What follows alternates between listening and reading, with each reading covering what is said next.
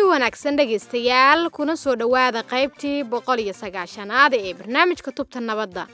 Toddobaadkan dhegaystayaal waxaan barnaamijkeenna ku eegi doonaa tacadiyada la xiriira dhinaca galmada ee haweenka loogu geysto goobaha ay colaaduhu ka jiraan. Barnaamijka waxaa marti noogu ah agaasimaha waaxda jinsiga ee wasaaradda haweenka iyo horumarinta xuquuqda aadanaha ee dowladda federaalk ah ee soomaaliya sacdiye maxamed nuur iyadoo sidoo kalena ay barnaamijka nagala qaybgeli doonto maryan daqal xuseen oo iyaduna ah madaxa arrimaha haweenka iyo xuquuqda aadanaha ee ururka s w d c. Mahadsanid fadxi hase yeeshee balan ugu horeyn eegno horta tacdiyada la xiriira dhinaca galmada ee loo geysto haweenka gaar ahaana meelaha ay colaadaha hubaysani ka aloosan yihiin haweenka iyo gabdhaha soomaaliyeed labadaba waxay la kulmaan tacadiyo la xiriira dhinaca jinsiga oo kala duwan. Inta ay colaaduhu socdaan taas oo muhiim ka dhigaysa in dhammaan bulshada iyo maamuladuba ay u istaagaan sidii loo ciribtiri lahaa amaba loo dabargoyn lahaa xadgudubyada ka dhanka ah haweenka iyo gabdhaha. Waxaa sidoo kale muhiim ah in kuwa tacadiyada geysta iyagana lala xisaabtamo sidoo kalena la soo afmeero dembi ka xisaabtamid la'aanta si wax looga qabto tacadiyada kala duwan ee loo geysta haweenka iyo gabdhaha soomaaliyeed. Golaha wasiirada ee soomaaliya isaguna waxa uu sannadkii la soo dhaafay ansixiyey sharciga la dagaalanka tacadiyada ka dhanka haweenka inkasta oo sharcigaasi aan baarlamaanka federaalka ahi weli ansixin. Mahadsanid guutaale hase yeeshee aan ugu horreyn barnaamijkeenna ku bilaabo sacdiye maxamed nuur oo ah agaasimaha waaxda jinsiga ee wasaaradda haweenka iyo horumarinta xuquuqda aadanaha ee xukuumadda federaalk ah ee soomaaliya. Waxaana ay ugu horreyn sacdiye inoo sharaxaysaa istaraatiijiyadihii ugu dambeeyey ee ay dejisay dowladda federaalk ah ee soomaaliya si wax looga qabto tacadiyada ka dhanka ah haweenka. Waxay diyaarisay wasaaradda sharciga ciribtirka tacadiyada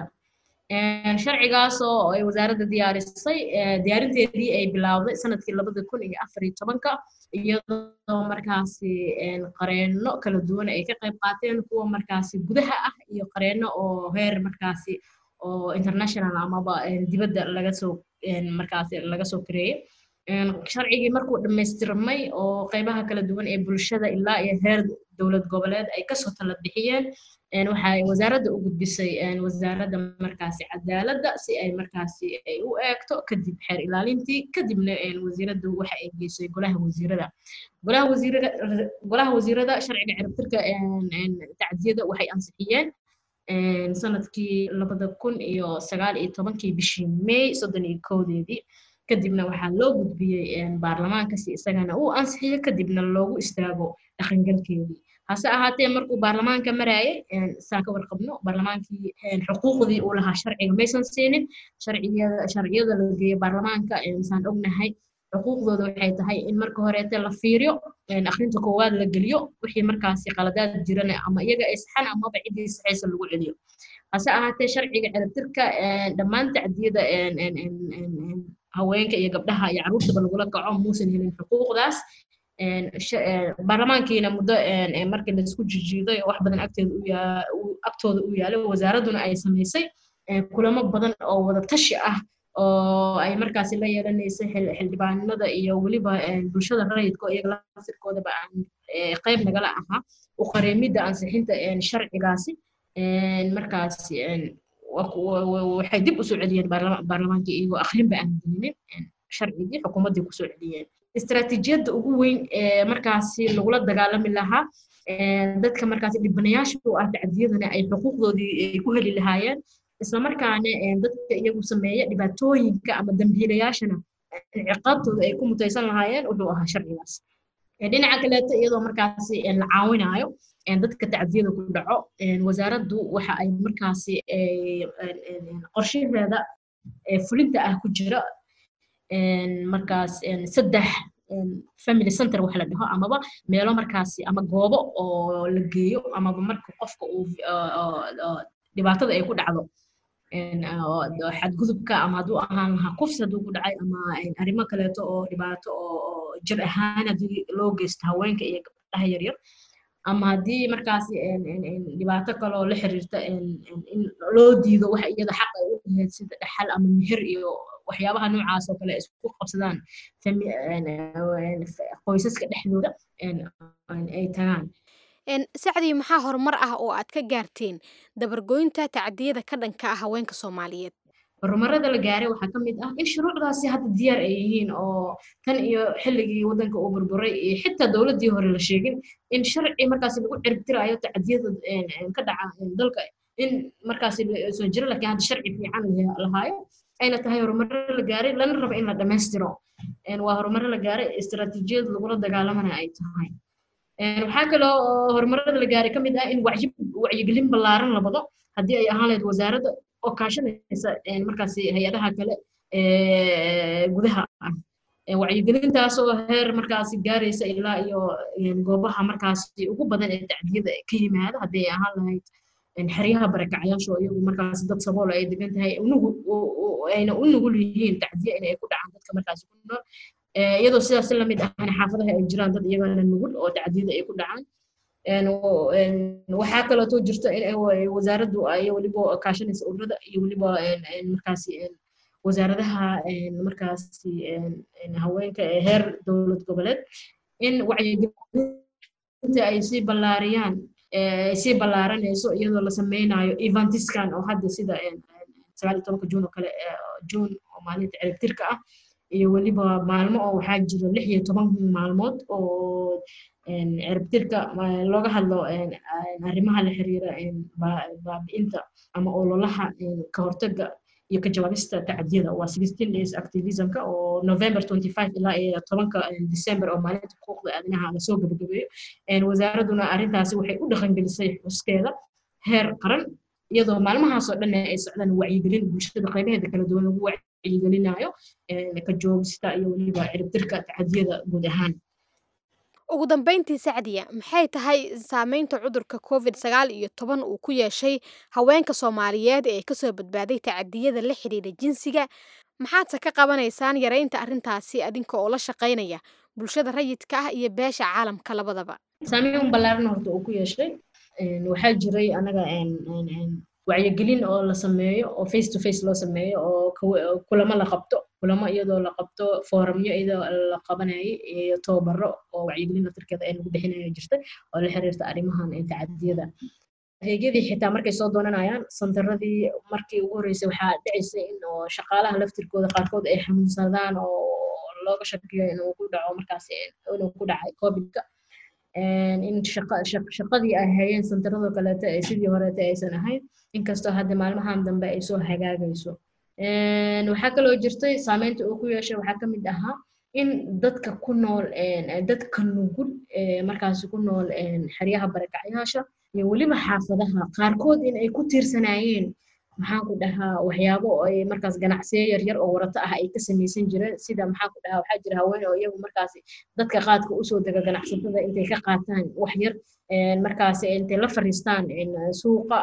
lafaha intay caddeeyaan faa'iidada yar ee ilmahoodii ula soo laaban jira iyadana saameyn ay ku yeelatay. Waxaa kaloo jira haween oo markaasi oo iyagu ka tirsan barakacyaasha oo markaas huudey wax gadi jira huudeyda maadaama ay qayb ay ka ahayd waxyaabaha la joojiyay in waddanka la keeno iyagana cabashooyin badan ay ka jiray waxaas dhan waxay saameyn ku yeelatay haweenkii haweenkii markay saameyn ay ku yeelatayna waxaa jira qaarkood in ay ahaayeen qoysas oo markaasi aad u liita noloshooda isla markaasna ilmaha aabayaashooda aysan markaas ku filnayn amaba iyaga laftirkooda aysan shaqaynayn haweenka lagu tiirsanaa meeshana ay ka timaado isku dhac maadaama hooyadii soo shaqaynaysana waxba aysan haynin odaygii shaqo fiican uusan haynin amaba uu shaqayn jiray ilmaha uu dhex joogjoogi jiray dhibaatooyin noocaas waxaa aad u batay marka dhibaatooyinka ka dhex dhasha qoysaska dhexdooda batay hadda markii oo covidkan arrimihiisa. Aad bay u mahadsan tahay taasina dhegeystayaal waxay ahayd sacdiye maxamed nuur oo ah agaasimaha jinsiga ee wasaaradda haweenka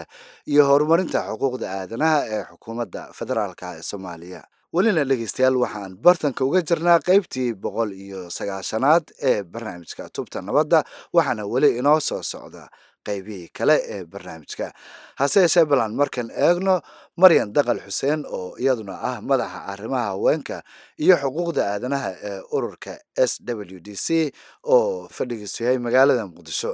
waxaana maryan ay ugu horreyn ka hadlaysaa tacdiyada la xiriira jinsiga ee loo geysto haweenka soomaaliyeed. Markaan taas ka hadlo xadgudubyada dumarka loo geysto waxaad moodaa maalmahan dambe inay aad u sii kordheen taasoo aan u sababayna daraagiska oo dalka ku batay iyo cadaaladii oo aan dadka inta badan loo cadaalad fadin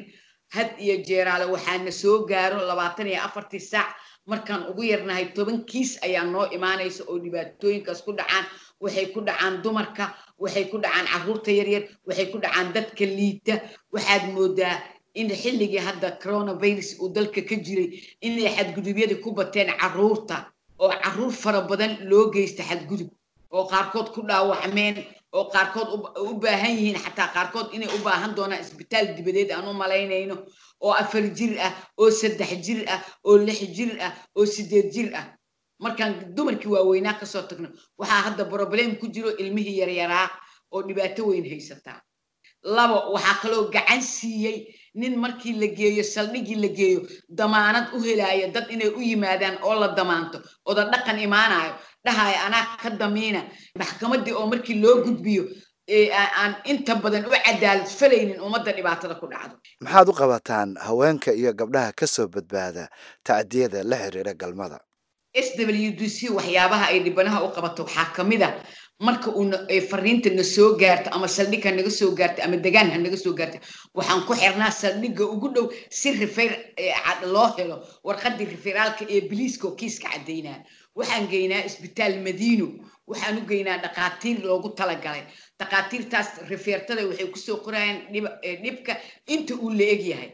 Markaas waxaan u samaynaa dhimrin. Waxaan siinaa daawo ka hortegaysa. Marka kufsiga ay tahay caabuqaas daawadii ka hortegaysay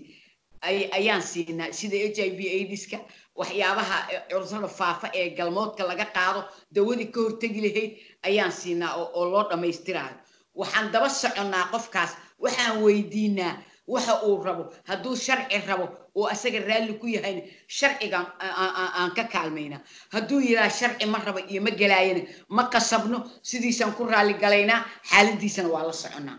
Intaasaan u samaynaa bulshada markaan wax u qabanayno oo dhaawac iyo dhibaato ay dhacdo aad bay u mahadsan tahay. Taasina dhegaystayaal waxa ay ahayd maryan daqal xuseen oo ah madaxa arrimaha haweenka iyo xuquuqda aadanaha ee ururka s w d c. Waa tahay dhegeystayaal markana inagoo soo gaarnay qeybihii dambe ee barnaamijka bal aan u beerno dhinacii madadaalada. Aan ku yara nasanno tix yar oo gabay ah oo uu inoo marin doono libaan cabdi warsame xaawalayda soomaaliyeed xaastan iyo dheeho xushmad iyo waxay mudan yihiin xiise aan gurine. Dhaqamada la xirshiyo markaan xaalka jira eegay xaquuqdoodu way dhowrsaneed xulanka taariikhda maantana xiriirkii ma goyn xoogganaan jiraye xarag jiid gayaaniya markii xeega laga reebo xumaan looma quuriyo tiraab lagu xajiimoodo. Xarag lamaysitaaniya hadduu qooriyo xeralaawe gabar faro xumeeyoo habboon xoog wax uga doono. Xumaantaas ninkii geystay iyo xoorka bahaloobay haddaan lagu xadhaarayn walaan xumuhu suurayne xukunkii ilaah soo dejiyey yaan la xagaldaacin tixdaasi gabayga ahna waxaa inoo marinayay liibaan cabdi warsame waxaana dhegaystayaal intaas noogu dhammaaday barnaamijkeenii tubta nabadda oo ay maanta mar kale halkan idinkala socodsiinayeen cali maxamed guutaale iyo anigoo ah fadxi maxamed axmed. Fadlan noo soo gudbiya aragtiyadiinnaha adinka oo noogu soo hagaajin kara barta aan ku leenaha facebook oo ciwaankeenuna yaa tubta nabadda. Hase yeeshee waxaad hadda u diyaar garowdaan qaybtii u dambaysay barnaamijka oo ah qaybtii qadadka taleefannada idinkaoo naga soo wici kara taleefon nambarada idaacadaha aad barnaamijkan ka dhagaysanaysaan